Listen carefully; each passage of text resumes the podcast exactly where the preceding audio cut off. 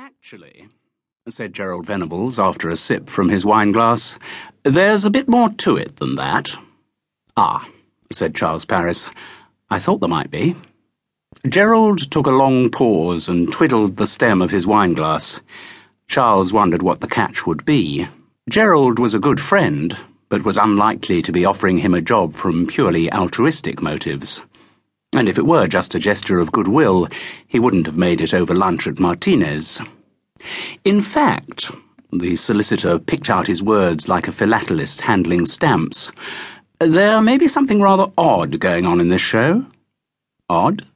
Well, as you know, a West End musical is a very large financial undertaking, and with any large financial undertaking, there are probably as many people who wish it to fail as succeed, and the people whom I represent are very anxious that this particular show should succeed.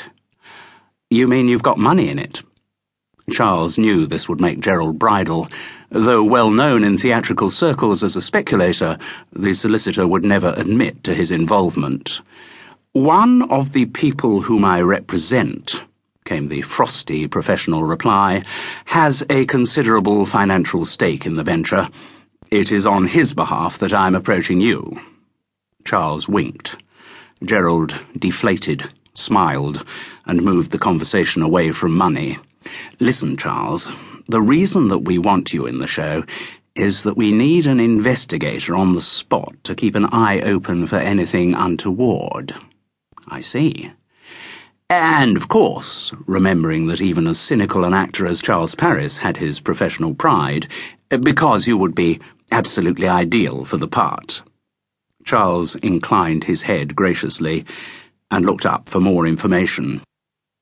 You see, Charles, the reason I thought of you was because of that business in Edinburgh that you sorted out, the murder of that boy. What was his name? Marinello?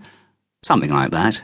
I'm flattered, Gerald, but I think to say I sorted it out is a slight exaggeration. I was there. It comes to the same thing. And then there was the Marius Steen business. Again, I would hardly say that I don't worry what you think. I think you can do the job required, and I'm asking you. I mean, it may be that there's nothing to investigate. In that case, think of it just as an acting job. After the tour, you'd have a contract for 9 months in the West End. You'd be pretty well paid. It's not a bad offer, is it? No.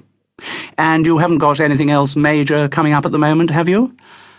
As an actor, Charles replied instinctively, well, there are 1 or 2 things I'm considering which may possibly...